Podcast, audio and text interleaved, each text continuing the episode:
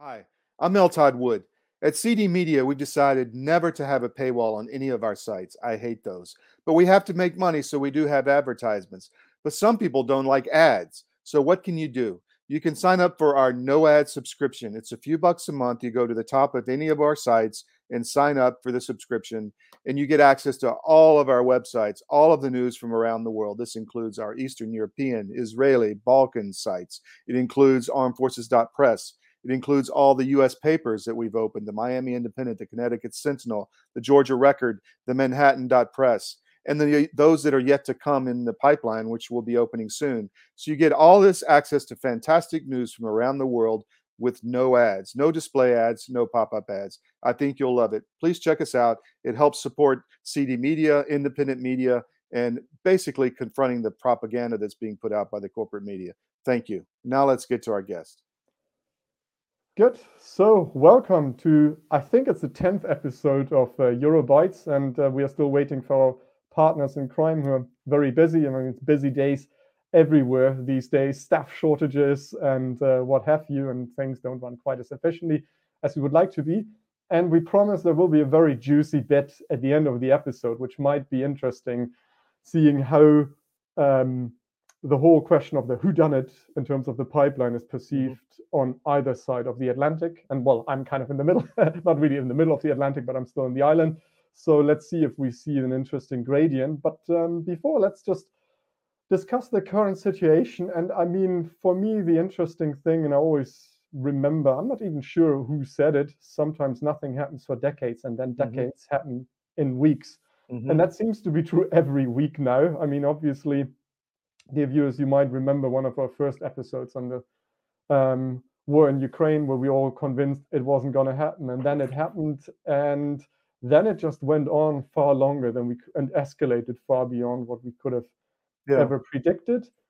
And um, I think an interesting conversation to be had is what's the situation now in Germany and the United Kingdom. And I think there's an interesting um, uniting factor in both. I mean, I saw um, an interesting speech. Let's start with Germany. An interesting sure. speech today by our president. And remember, the German president is entirely ceremonial. Um, he's got no political power. He's comparable to um, the British monarchy, only with with less Money. glamour and less competence. Um, but yeah, our very bland um, president, Mr. Steinmeier, had a um, speech where he um, told us about the end of an era and that speech um, had some elements of truth and more truth than I kind of expected, but sometimes the wrong kind of truth, where he said, Look, sort of there's an end of an era. We no longer have the jet stream in our back, the wind in our back, but we are facing stormy waters. And a lot of things that um, people who you know used to serve in the German armed forces have been saying for a while. He finally said it. Look, um, in the 1990s, there was this trope, this meme of being surrounded by friends. And he says, look, we have to wave farewell to this naive mm-hmm. uh, notion. And we remember, obviously, was it Fukuyama with the end of history? Um, he said, we need to wave that goodbye. And we need to, obviously, we're not going to be a major power, but we need to take more responsibility in NATO. And interesting enough, reading the American Conservative today, I also read um, please to to wean Europe of its defense welfare. Mm-hmm. I, I, concur with that. But yeah, mister mm-hmm. Steinmeier said that. And then obviously he said, yeah, and we were obviously naive to assume the peaceful house of Europe, as the project was once called. Mm-hmm. Said, you know, uh, peaceful Europe with Russia, and we need to wave that goodbye for a long time. And then the and then the pundits started swooping in and say, well, he didn't have the mea culpa because he was part of this yeah this policy of Schroeder. Of, do, do, people admit that the crisis was created in Germany? I don't think they see it that way. No, uh-huh. no. I okay. mean, I think uh, they very much don't see it that way. So they would they would make the argument right now. Look, we have been naive, and we should have never trusted Russia, and and and hence why this dreadful commentary mm-hmm. on the main German news site site of the Tagesschau, which is tantamount mm-hmm. for good and for bad to the BBC said, look, he didn't even admit his own role in the in Schroeder's policy, which is now portrayed as only bad, where Schroeder mm-hmm. tried to integrate Russia into Europe, where Schroeder, yes, probably was a bit too naive in terms of the extent of dependency on Russia, but it's Mhm. now presented as all bad, have ever having um, entertained such a notion of making Russia part of the European family. And I still think Schroeder was right in most ways that he did treat Russia. He treated them as equals, he treated them as partners, he treated Mhm. them as friends. And our reliance on Russian oil and gas obviously exploded once we entered the into the green policy. But no, I mean, Well, that's that's the issue. I, I mean, do they see the green policy as creating the energy crisis now, or no one wants to admit that? I'm just curious.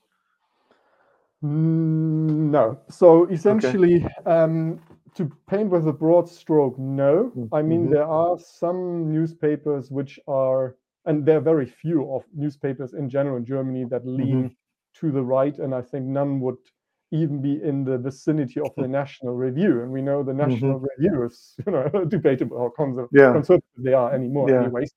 Um, so, but, but yes, so some of the newspapers on that side would argue, look, um, the energy crisis was caused, well, is homemade. It wasn't caused by Russia. They accelerated it. Whereas the others were like, well, we couldn't know that suddenly it was all so quickly and Russia did it and Russia gets blamed. I mean, first, COVID got blamed on a lot of issues. And then my, my, Mhm. my whole um, point with COVID is the same. It accelerated a couple of issues. It, it, it, it beamed us into the future in terms of, you know, overblown public spending, about growing powers of the state, be that in terms of censorship, be that in terms of regulating in our lives in ways we couldn't have even entertained um, prior to the COVID crisis. But no, um, they still don't blame themselves. And I mean, the most Mhm. powerful party in the German parliament is the German Green Party. And I mean, just to give people an idea, I think the leading Social Democrat Party at the election netted something like 28%. The Green Party netted 14, well, roughly 15%. And then the liberal or like classical liberal parties, they see themselves, the FDP, are roughly at 11%. Still, the Green Party drives the policies. And we still have three nuclear power plants in Germany left.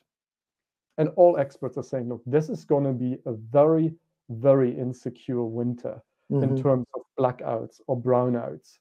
Um, and yet the Green Party still says, no, we wa- uh, still until recently said we want to switch off the remaining power plants as we Mm. told our voters until the end of the year.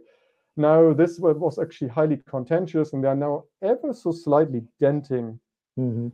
in in the polls, but not as much, not imploding as much as you would think. And now they said, okay, fine. After the the nominal leader of that coalition, Chancellor Scholz, said, okay, look, um, I spoke a forceful word, or as they call it so beautifully in German, a Machtwort, a power Mhm. word.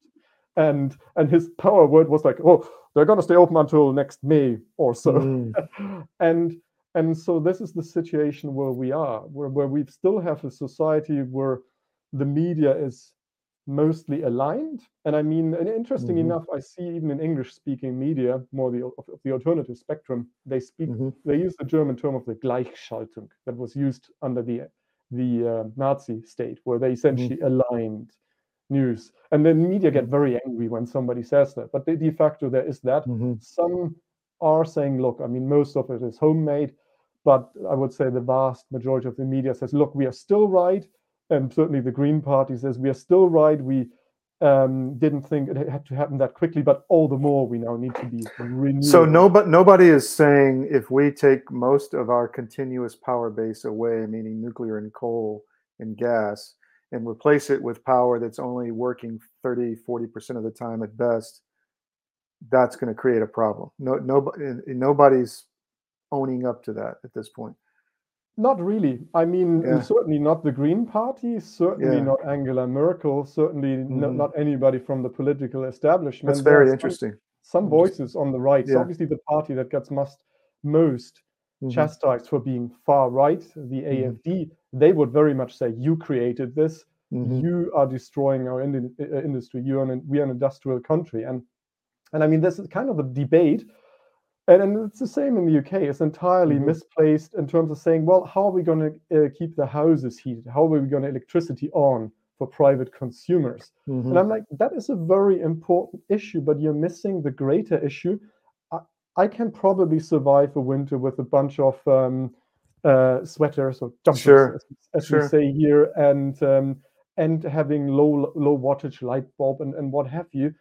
But I mean, we've got some industry that's colossally energy hungry. I mean, you remember Yeah. all those German, fancy German knife manufacturers from the famous Right. steel town of Solingen, or remember our um, chemistry giants like BASF hmm hmm um, or or Bayer. The I mean, Right. they need gas like it's no one's business, and Yeah. um, so for them it is that I'm worried. And I mean, now the first, um, it is reported in some, but mostly the alternative newspapers that some very famous bakery chains have closed in some cities. Hmm. That um, uh, some industrial places um, have closed that have weathered world wars. I mean, two world wars and you know hmm hyperinflation. uh, So some um, famous but still smaller places have closed. Obviously, the bigger um, industrial conglomerates, say BMW or Volkswagen, they've got more political cachet and bigger cash reserves, and they they are- they will probably manage just fine, or they will be prioritized. But again, I mean, this is what I'm worried about, and some people are worried. But they still blame Russia. I mean, that Mm. sounds familiar since 2016. Yeah, Russia course. did it. I'm like, yes, they kind of contributed to to it and they accelerated it 10x. But we would have gotten here anyways. Yeah, Um, yeah. In a couple of years, and it's it's really interesting. Interesting. Um, and I mean, if if I um, and as I said, always inter- interrupt me if you want to Yeah. have the um, sort of like ask the question or the American take. And so this whole thing of an era being disruptive obviously was almost at a subconscious level certainly also felt in the United Kingdom. I mean, this Mhm. summer, and I wish I had taken more photos, obviously at the Queen's 75th Jubilee Mhm. there were flags everywhere, and even neighbors participated who I know for a fact are actually confessed Marxists, but even they participated in a lot of that, and there were um, um, big flags of the Queen everywhere. Mhm, and there, but there was something in the air that it definitely might be the last time, certainly for a big jubilee. That even then, I think it was in June or July, and when she actually passed away. I mean, it uh, it was, as I said, very moving. And again, I mean, suddenly the media, the British media, dis- discovers the good taste and the solemnity Mhm. in tone, in in presentation that I thought they've lost uh, 20 Mhm. years ago. So there's that, and now obviously, um, with that having happened, you know, in the summer, the prime minister who won uh, the Conservatives the massive mandate that they got over Brexit in 2019. And, and just, just as a reminder for people, it, it is a really interesting tale of an outsider delivering what even most of his own party, let alone the left equivalent, didn't want. So, first of all, Brexit was like a fluke. I mean, I went Mm. to bed um, in 2016 thinking, no way in hell uh, is this going to Yeah. come to pass. Woke up the next morning and we were outside the EU. And then for three years, the establishment, nominally a conservative party, dragged their heels. Yeah. And and the Liberal Democrats, which are sort of the classical Liberal Party, but I mean they're they're just another flavor of left, even um, recommend just to ignore the popular vote. And then there was, and they said, well, people didn't quite know what they voted for. And then there was the last European election for the where for the last time the UK was going to vote in a European election. And then the Conservative Party, I'm always putting it in inverted commas, even when I'm writing for the media, um, the Conservative Party got anni- annihilated. I think they got like 4%, and Nigel Farage's Yeah. party was close to 40%. And that sent the message no, no, no, no. People really want, really wa- wanted this, and they really So why why did the UK IP UKIP shut Yeah. down after Brexit? Was that a, just a huge mistake on Farage's part? Well, um, I wonder about that. So the interesting thing that happened, Nigel Farage said, "Look, my job here is done. I've campaigned for this for decades. I'm going to go back and do what I most enjoyed, some journalistic endeavors and working in the financial market." And he's apparently a, a sort of stock or bonds trader in his own right. I mean, Mhm. uh, apparently his family has been active in that for many years Mhm. stepped away from it and after 2016 come 2019, the European election, he suddenly says, look, in my absence, UKIP has become openly xenophobe and racist, mm. and certain unsavory elements came into power that I can associate with. And then he founded the pro Brexit party, and mm-hmm. essentially UKIP imploded. And I don't know UKIP enough if he was actually, um, if that was entirely true what he said. I don't think it was. I think there's also quite a bit of ego involved. But then again, if you're going to go head to toe with the establishment for 30 years, I mean, it's kind of the Donald Trump bit, you know. Yeah, you criticize yeah. him for having ego, but it's only people with that kind of ego can can do what yeah. he did. So so he did that. Um, and then come 2019, the Brexit party steps up. And unlike in the UK election, where we've got, like in the United States, a winner takes all kind of uh, principle in, in the voting districts, um, uh, for the European elections, proportional representation. So, you know, they killed it. And then mm-hmm. essentially Boris Johnson came into power, held the election, and got a, pop, a very popular mandate. So it was at two times. And, and governed as a globalist. Well, yeah. not right away. I mean, he mm-hmm. essentially declared Brexit um, right away, and we celebrated it. Mm-hmm. Um, I went there with a couple of friends, and was it January 2020 on Parliament Square, where essentially the next day I could read in the newspaper, oh, a couple of hundred idiots celebrate on Parliament Square. And we were like convinced it was 20,000, and I'm hearing now it was mm-hmm. probably 50,000, but be that as it may.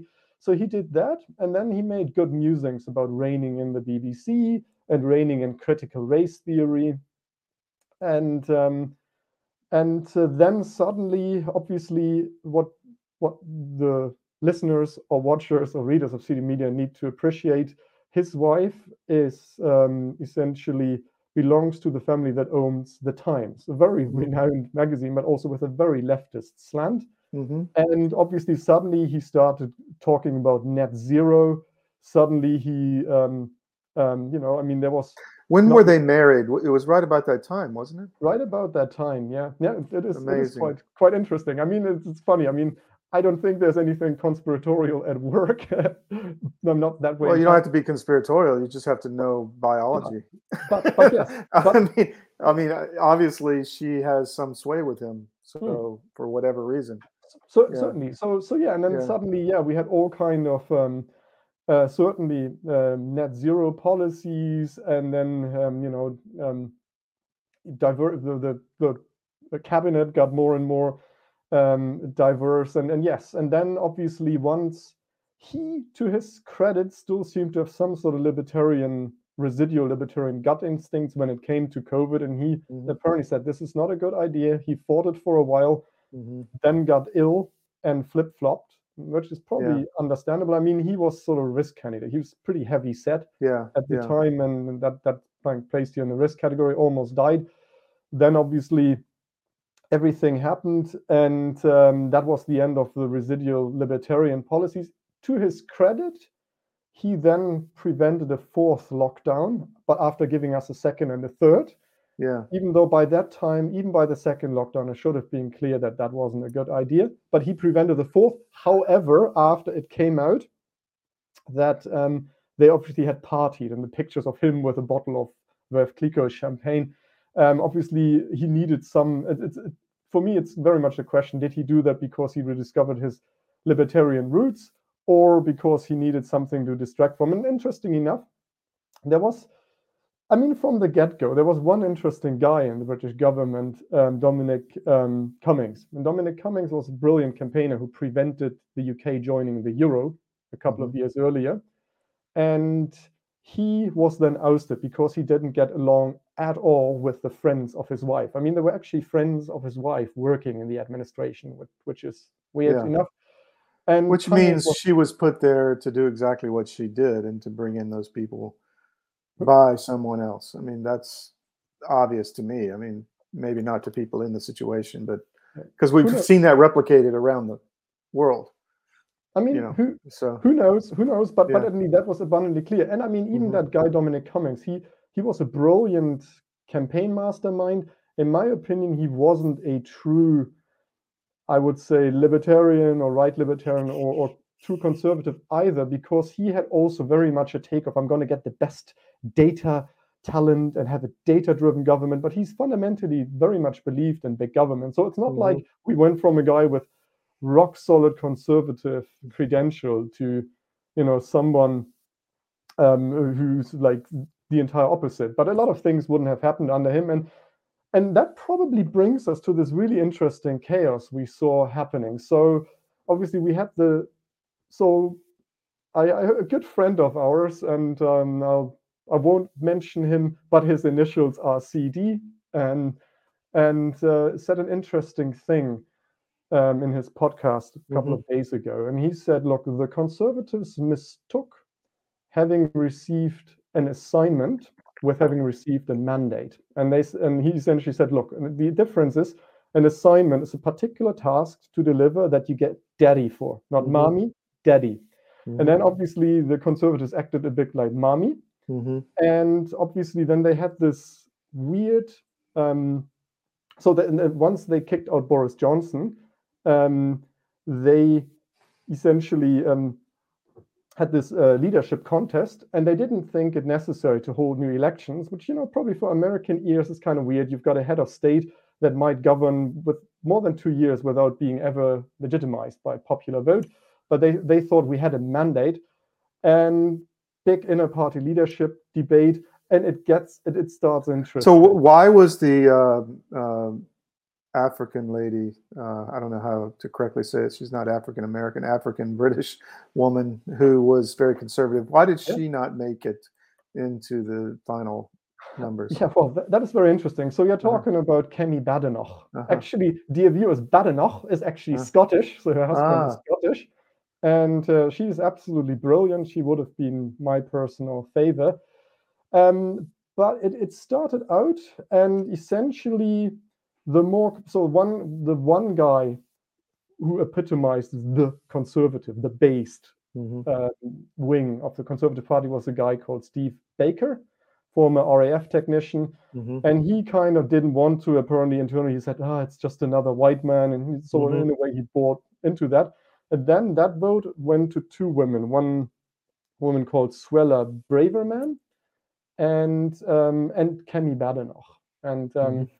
And so that kind of split the vote from the get-go. And then we had another other candidates, which are quite interesting. There was Penelope Mordaunt, who Penny Mordaunt, interesting enough, our prime minister. He was a funny guy. Always can call to either Penny Dormant um, or uh, part-time Penny.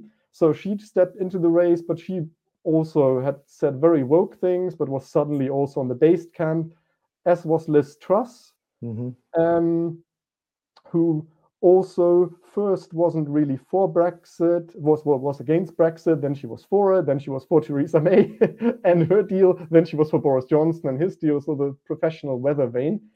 Yeah. And um, I mean, you you are sort of insinuating that um, that that there are forces or like there's the seen versus the unseen, and then Mhm. this interesting. And I'm going to come to Rishi Sunak, our current Mhm. prime minister, in, Mhm. in a couple of minutes.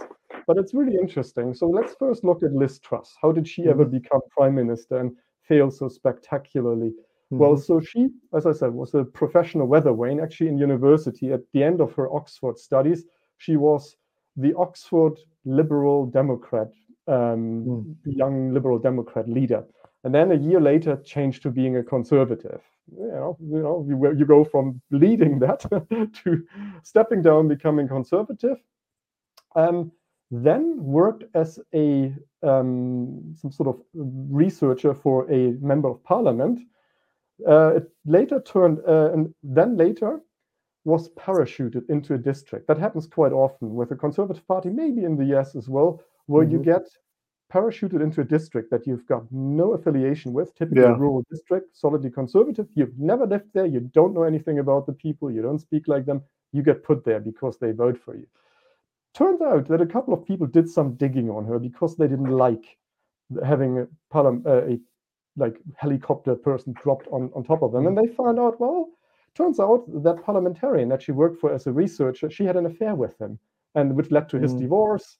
And the divorce papers were so, somehow available in public, and people were like, well, is that what we want to stand for as conservatives? And somehow, at that time, David Cameron, also conservative prime minister, really held his hand over her, really protected her.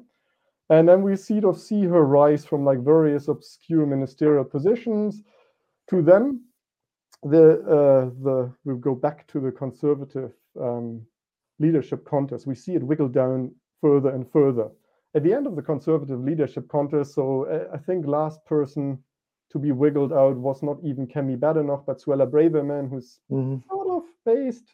Um, and now we, we have two candidates, both um, WF young leaders, interesting mm-hmm. enough. So we have to choose between one WF young leader and the other WF young mm-hmm. leader. And folks took a look at them and said, well, you know, here we've got a flip flopper, but here we've got a person who's one of the richest people in the United Kingdom, through his family married into the fortunes of the Infosys owners, um, Murthy, I think that family yeah. is called. And by that, by um, association, um, Infosys, also the Chinese state holds quite a stake in that. And then there, like, then people took a look at his family. Oh, so they're kind of professional expats. First part of the Indian British diaspora that went to East Africa, you know, moved mm-hmm. from India to East Africa, and then from there to the United Kingdom. At the same time, his wife, even whilst he was, he held, I mean, he held various ministerial positions, amongst others, um, um, the head of the Exchequer, so the, mm-hmm. uh, Minister of Finance. And even whilst that was the case, his wife wasn't even officially registered in the United Kingdom of living there. She actually officially resided in the United States. He has a green mm. card in the States, and that saved her probably 20 million pounds in taxes. So people rightfully said, How invested in this country are you yeah. actually, with all these caveats and with all these suitcases parked everywhere? And then the questionable thing of Chinese influence. So again, the parliamentarians that up to that point had presented those two candidates to the party base wanted him. But it turned out the party base asking the questions that I'm asking right now said, no, we'd rather go with her. mm-hmm. And yeah, and then essentially we we got we got her. And she did a surprising thing to me. Her and Kwasi Kwarteng, who who was her um, well, Chancellor of the Exchequer then. Mm-hmm. He was actually written very good books, uh, books on gold standard and books on international finance. A very, very capable guy. And they went full on, well, full on in inverted commas, um, low tax, let's do the Reagan thing, let's do the Thatcher thing. And the thing about Liz Truss, Liz Truss was always kind of droll. She dressed like Thatcher and she kind of behaved a bit like Thatcher and said how much she admired her and thought that was a very Thatcherite thing to mm-hmm. do. But then obviously they've pitched the, all these tax cuts and you know kind of stabilizing the energy prices and with subsidies, and, um, and then obviously the markets went berserk. I mean, every because they didn't cut the spending. Yes, yes. So the markets went. In fact, berserk. they probably raised it. Yeah. Yeah, and I mean, what the newspapers always omitted to say that the newspapers always presented that the markets went berserk because those were unfunded um, that because they they they dropped the taxes so much. And um, mm-hmm. nobody really mentioned that there wasn't any um, spending against it. But so so yeah that was the problem. They tried to do the thatcher thing and the reagan thing without cutting the taxes. And they tried to borrow their way out of it which which again i've got some sympathy for them. They would have gotten away with it a couple of years ago prior to COVID, where again, politicians, certainly their generation, certainly their um, uh, sort of uh, socioeconomic bracket would have gotten away with, with, with that thinking, oh, there's always going to be more money, but right. they didn't. They, so they they went at it in a half-arsed way, apologized, flip-flopped, said, okay, it's all fine, but obviously the damage was done. And I'm still because interest rates spiked and uh, yeah. You know, the, uh, uh, the, the, the, the West has been living from Europe to the US in a false reality for some time. Oh, yeah. So it was only a matter of time when that, it's just interesting it happened now, but uh, it didn't happen, you know, under Obama or under Merkel, where you basically had zero manipulated uh, monetary policy to keep interest rates at zero, which, yeah, I mean, you know, is not real. So the bond vigilantes eventually came back they're coming back here too. Um, anyway, go ahead. Yeah, I mean, so that that really was the interesting thing. I think your mm-hmm. background is in the bond market, if I yeah. remember mm-hmm. correctly. Yeah. Mm-hmm. So so it's really interesting. I mean, at the same time, um, it's not like we had a Paul Volcker moment either. I think Mhm. um, he ramped up. Jog my memory. It was like a double-digit kind of. Um, Well, yeah, he spiked interest rates 400 basis points overnight, and then it went up to 20% for a mortgage. But we weren't bankrupt.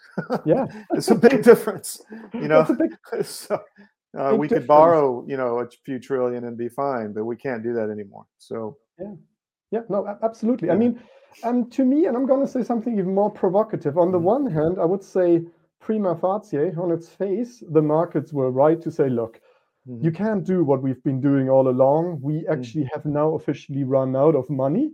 Mhm, Even you haven't quite realized that. So if you're going to do tax savings, which is always a good idea, in my opinion, it gets money out of the incapable hands of the state into the more capable hands of the market. But you need to actually have budget cuts mhm. um, to do that. I agree. Or, or sell some assets, like you know, privatize the BBC, sell it for scraps, get some money in. Mhm. Don't cut your eight billion pound in um, development aid budget. So, on that sense, I think the markets would have been perfectly right. I personally do think something different. I uh, so so I, I do think that was part of the story. I think the other part of the story is probably a bit more grim. Like COVID accelerated the tendency that larger and larger segments of of even of the free economy had become dependent on the government. Sure. Yeah. So suddenly being faced with actual cuts, which would have needed to follow one way or the other, I mean that was another thing why the outcry. I've never seen anything quite like it. And then, so dear listeners and viewers, I mean, I wish I had the the the, the image pulled up somewhere. Um, then obviously her chancellor was uh, forced to step t- step down, her chancellor of the exchequer, and a new guy, um, Jeremy Hunt, was give, gifted to her as the chance of the exchequer. But I mean, sometimes body language just says it all. I mean, we are still primates at the end of the day, so Mhm. make no mistakes what people say and see what see what you uh, uh, see.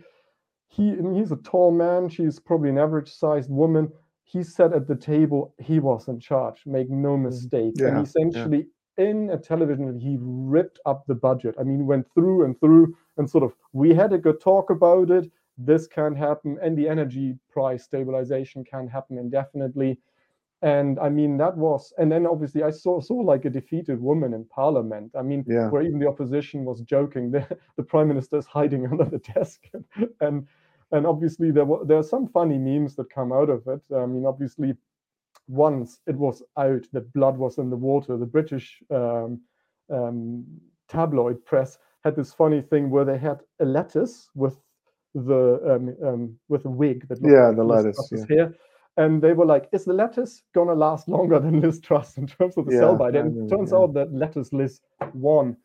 And um, I mean, again, we're gonna go to, to Rishi Sunak in a second, but the um, what made Jeremy Hunt also interesting, um, he um, had also significant business ties with China. So his wife um, has a show on Sky, which called the China Hour, and that is that show, even though it belongs to Sky, is part owned by the Chinese state or a company owned by a China by the Chinese state. So we had a guy coming back, totally being in charge uh, until the new prime minister got um, elected, being you know somewhat I wouldn't say beholden to Chinese interests. That's speculation, but at least susceptible to a degree. And um, and then his wife is actually Chinese as well. Not that that per se would speak for it, but yes. so that's the Yeah, it does. It does. Yeah, It does and- speak for it. yeah, and, and, and so on to Rishi Sunak, as I said. So um, suddenly we had the situation where previously the party based, we're not even talking about the populace, were presented with two WF candidates. Mhm. Now, uh, oh yeah, Boris Johnson, who, you know, ever the showman, parted the parliament by saying hasta la vista, didn't leave as, as a defeated man, at least body language uh, in the body language, and then flew back from his um, holiday in the Caribbean and um, said, oh, I've already got 100 um, votes. That you needed to clear 100 votes by fellow parliamentarians in order to be actually eligible to be voted Mhm. for by the party base. And then suddenly he said, you know, now is not the right time. and he didn't get those votes. And then suddenly um, Penelope um, Penny Mordaunt um, mm-hmm. Was uh, the only one running, got 24 votes, well short, boom, Rishi Sunak made it. So now it was like, we voted for the wrong WF person here. you so know, it, it, it's obvious to me that Britain is infiltrated by Chinese enablers. So what, let's say there would be some kind of groundswell of opposition to that. What would that, how would that logistically play out if somebody wanted to to oppose what's happening in the UK because essentially Britain is being slowly destroyed, in my opinion. So, w- w- because you didn't deal with the fiscal problems, I mean, they're still there, and you're you're going. This leader is going to continue. I mean, I think he said something recently that. Uh, oh, it was the energy policy. He stopped the opening of the fracking, correct? Correct. So, I mean, so, that's what Liz yeah. Truss wanted too. To, to her, yeah. credit. So as I said, I will always defend that woman to the degree that she tried to dare something. She just didn't go far enough. So the, yes. The whole energy thing in the U.S. and everywhere is to destroy our, our energy, Western energy, in favor of Chinese power. So this is my opinion. So he's going to enact that agenda. So if somebody wanted to challenge that, how what would that look like? They'd have to build a new party. Uh, the short answer is yes, mm-hmm. absolutely. Mm-hmm. Um, mm-hmm. I mean, see, and the only person that could do that is Nigel Farage, right? He, he is at this point. Is. So there's the only person with mm-hmm.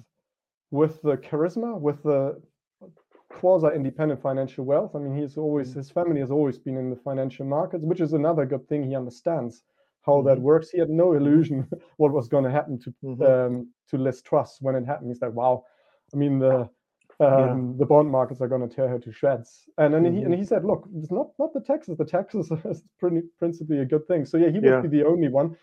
The I'm not going to say the what I said before. The Tories or the Conservatives mistook having received a mandate with having actually received an assignment. It was sort out immigration, sort out mm. the whole European thing, and probably stop the deindustrialization. And that foreigners are starting to control everything in the United mm. Kingdom. I mean, it it goes even back to David Cameron, that um, I would say mm-hmm. sinophile part of the um, Conservative Party. David Cameron even wanted to involve the Chinese in building nuclear power plants for the United Kingdom, and they mm-hmm. were providing all the finance for it. So I mean, that was that part of I dare I call it conservatism that was all like, yeah, it's free market and it's all good and don't worry, it's all gonna work out for our best. But I'm like, well, even if I were a free trade absolutist, and I'm very pro mm-hmm. free trade, but I'm like, it mm-hmm. needs there needs to be an element of reciprocity. It has to be free and fair trade. Yes, and it, it yeah. has never been. There's never been an element of re- reciprocity with China. I mean, so for instance, mm-hmm. any Chinese investor these days can in Germany and they have and the United Kingdom buy whatever com- company they want at whatever conditions they negotiate. Whereas the other way around, it doesn't work that way. They tell you exactly right. how much of a Chinese company you can control. You need to open up your intellectual property, and it's mm-hmm. subject to so many owners rules that that mm-hmm. it's, it's it's it's it's bizarre so so so so that part dates uh, much further back and that that entire party I mean, I'm, I'm explaining why it only can be a third party. So essentially, they entered in 2000 and was it 2005, 2007, mm. um, under the mandate of look, we're going to get spending under control, we're going to get mm-hmm. migration mm-hmm. under control, which migration was deliberately ramped up. I mean, of even course. Labour politicians. You see it all over the West. Yeah. They they admitted they admitted deliberately like, oh, there was no like, oh, we have a shortage of skilled workers. It was like, no, let's ramp it up. We want to make Britain uh, more diverse. We want to rub their noses in a bit of diversity. In one of the um, articles that I've written um, for CD Media, I've, I've linked to that um, quote by that Labour politician. So they started on that platform, and guess what um, they didn't do. Migration went up under the Conservatives, and it went even further up under Boris Johnson. And then, mm. under Boris Johnson, the Conservatives were even debating making it even easier. They lowered they they they are actually at the moment debating lowering the language requirement, lowering what you need to earn. So I think before you needed to So look, I mean, these, these people are, I mean, I'm hearing you talk, and this is an agenda that's being enacted silently. It's the same in the US. I mean, the McConnell and Pence and all these guys are not conservatives. They're operatives for they're controlled opposition in helping to enact an agenda which is anti-Western and anti-sovereignty, in my opinion. I mean whether So Yeah, whether by their own knowledge or whether just being useful idiots. I mean, Right, I'm true. always, as I said, I'm, I'm always the kind of type never. Uh, some are getting paid, some are just thinking getting virtue signaling as payment. Yeah. They're, they're no, I good mean, I, people. I, yeah. I'm a kind of person. I, I always think never attribute to malice or a plan what can be perfectly explained by Sure. by by being um, being incompetent or Yeah. by just being a non-player character, kind of like Yeah, the exactly. mistrust of this world who just move along with the fashion. I mean, that's just Mhm. did Boris Johnson when he, I mean, he enacted so much big spending, and I mean, essentially the debate between him and the hard left, and Jeremy Corbyn was hard left. I Mhm. mean, as close to Mhm. communism as you can get, and um, and the debate was like, no, I give you more free stuff. No, I give you more free stuff, and Mhm, mhm. and um, now we, we have a situation where we've got a conservative party who's shown they are not capable or not willing to.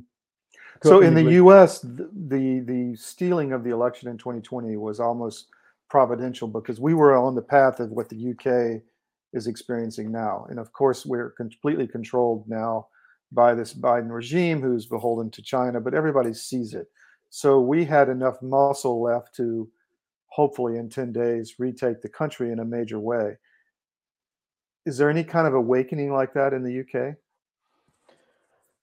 not not at a mainstream level in terms of awakening. I mean, hmm see, so the interesting thing is even the right wing newspapers, and I would still actually say the Daily Mail has pretty good right wing No, credentials. they, they do a lot of good and reporting. uh, to yeah. me, the most gifted person, gifted and most honest person in journalism is Peter Hitchens. Um, Mhm. I mean, a very brave man warned us against all the past disasters, warned us against ramping tensions up with Russia, warned us against the Syrian adventures.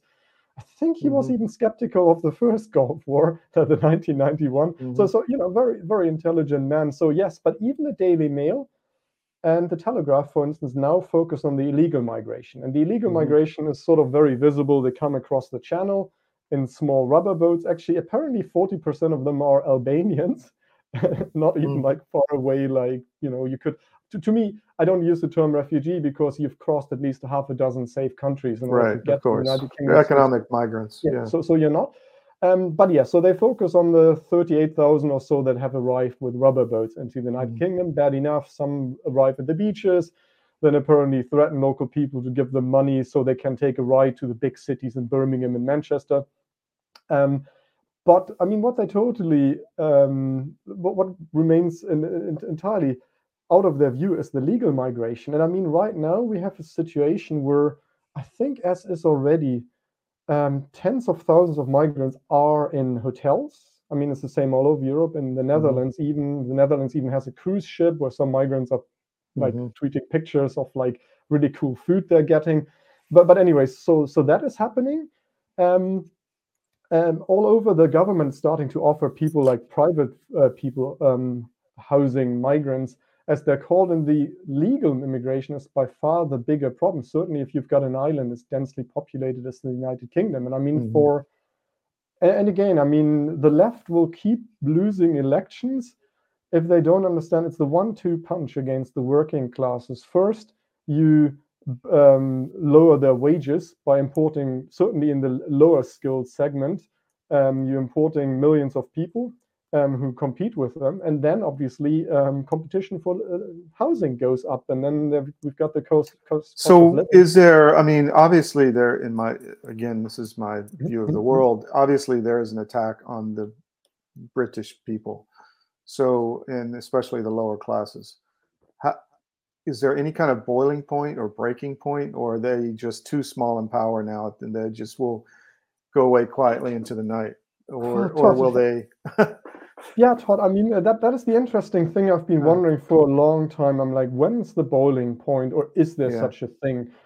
And in the United Kingdom, so for instance, the police thought that there was a boiling point. So, for instance, for years and for American viewers and listeners, you will have heard of the horrible industrial scale sexual grooming scandals mm-hmm. in the United Kingdom in the northern cities such as Rotherham. Mm-hmm. And um, were essentially, I think, um, over the last 20 years or so, about 10,000 British young women have been sex trafficked in their mm-hmm. own country by mostly men of Pakistani mm-hmm. origin. And the police stood idle by in many of these cities. And it's happened again in other places nearby here, Telford, you name it, even mm-hmm. Oxford. And uh, being afraid of being called racists. Mm-hmm. And um, essentially, you had like like harrowing scenes where like fathers were like, "I know my daughter is in that house. I want to free mm. her," and then they they they send him away. Mm-hmm. And so when and, and also the police told local people when they raised that that this was going on and social workers um, they told them if that comes out rotherham will be burning and it did it did come out and it, rotherham wasn't burning and the same in, in, in germany when the first horrible mm-hmm. Mass sexual attack happens under the um, you know dome of cologne mm-hmm. you know um, you couldn't have it more blatant and then a couple of gang rapes. I mean, that was a, was a crime that that we just didn't know prior to this. And I always thought that was the boiling point. So I'm I'm almost um, hmm. very pessimistic that there will be a boiling point. I think maybe the only boiling point I can see is once people really run out of money and once the government runs out of money and mm-hmm. yet they see they're competing for what little resources they are. And interesting enough, and you and I will have an episode in the future on the Netherlands, which I'm mm-hmm. researching right now.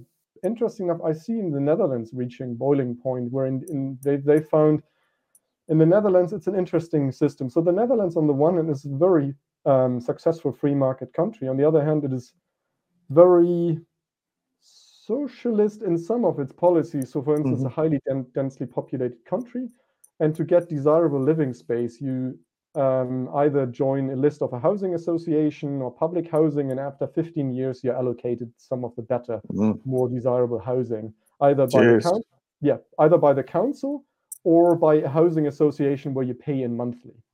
And hmm. and so some people wait for 15 years. Turns out now they found out in most cities, certain migrant groups with kids and everything keep jumping the queue, and some of them. Funny how that happens. Yeah. Yeah and well, it's the same um, all over here, and even in Germany, where we have these housing associations as well, where, where essentially associations where you pay in for a number of years, and then they kind of communally purchase a house, and you get to live in it. But yeah, certain people keep jumping the queue, and in this particular Dutch city, name escapes me now. I think it was Utrecht actually.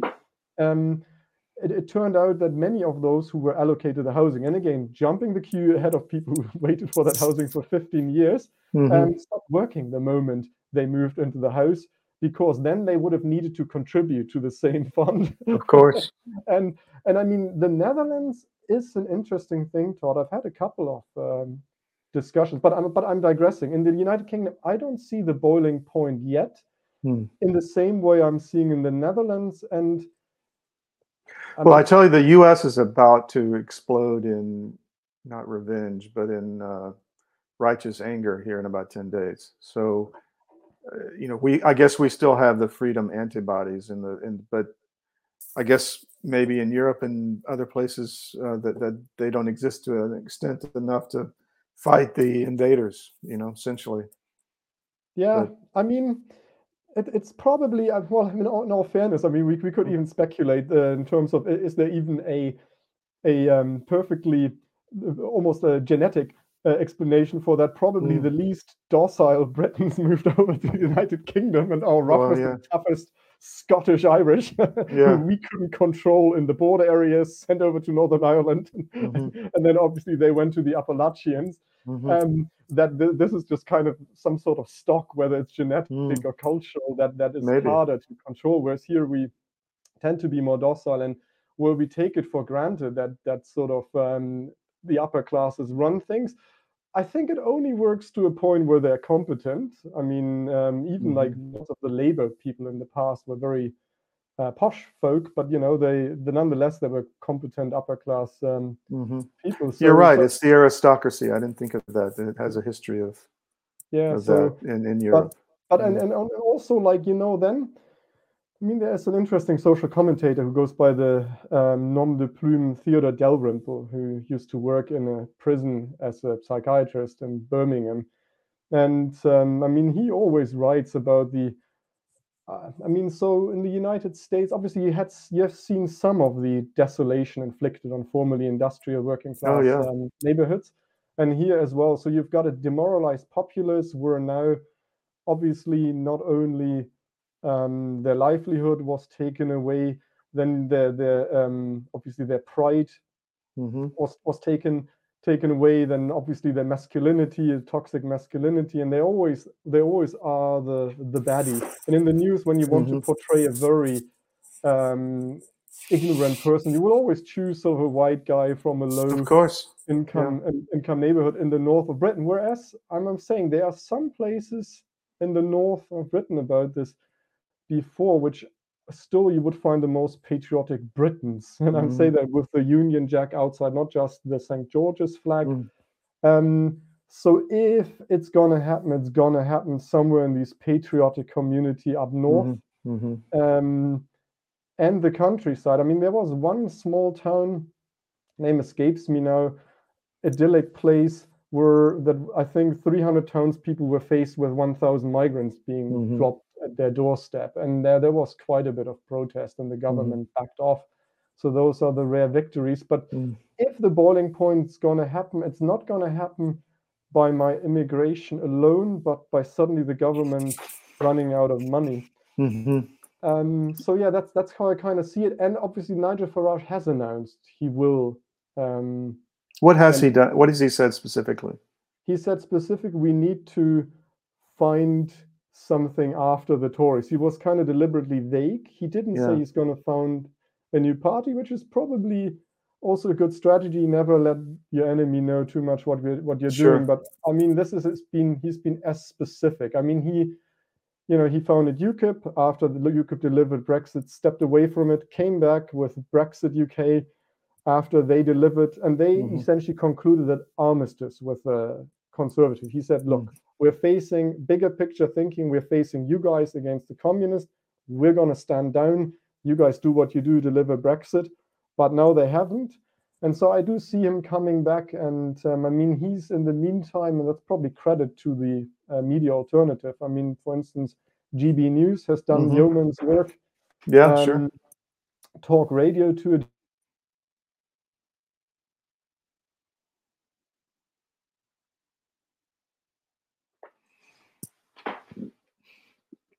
Well, we may have lost Christian.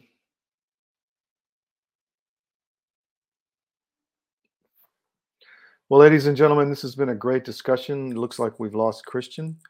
Uh, we will have another episode of Euro Bytes as soon as possible because, you, as you can tell, there is a lot to talk about and a lot of areas to cover.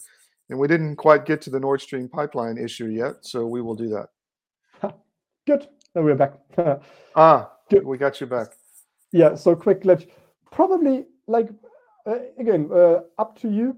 I mean, one thing that I hope um, Fabian to join us with, but maybe Mikey, for us to debate. Um, would you like to talk about the pipeline um, speculation? Well, I don't. I don't know much about it. Maybe we. Maybe we save that for when Fabian can come back. What do you Yeah, think? yeah. I think I, I, don't know. I don't have much to add from my end. Yeah.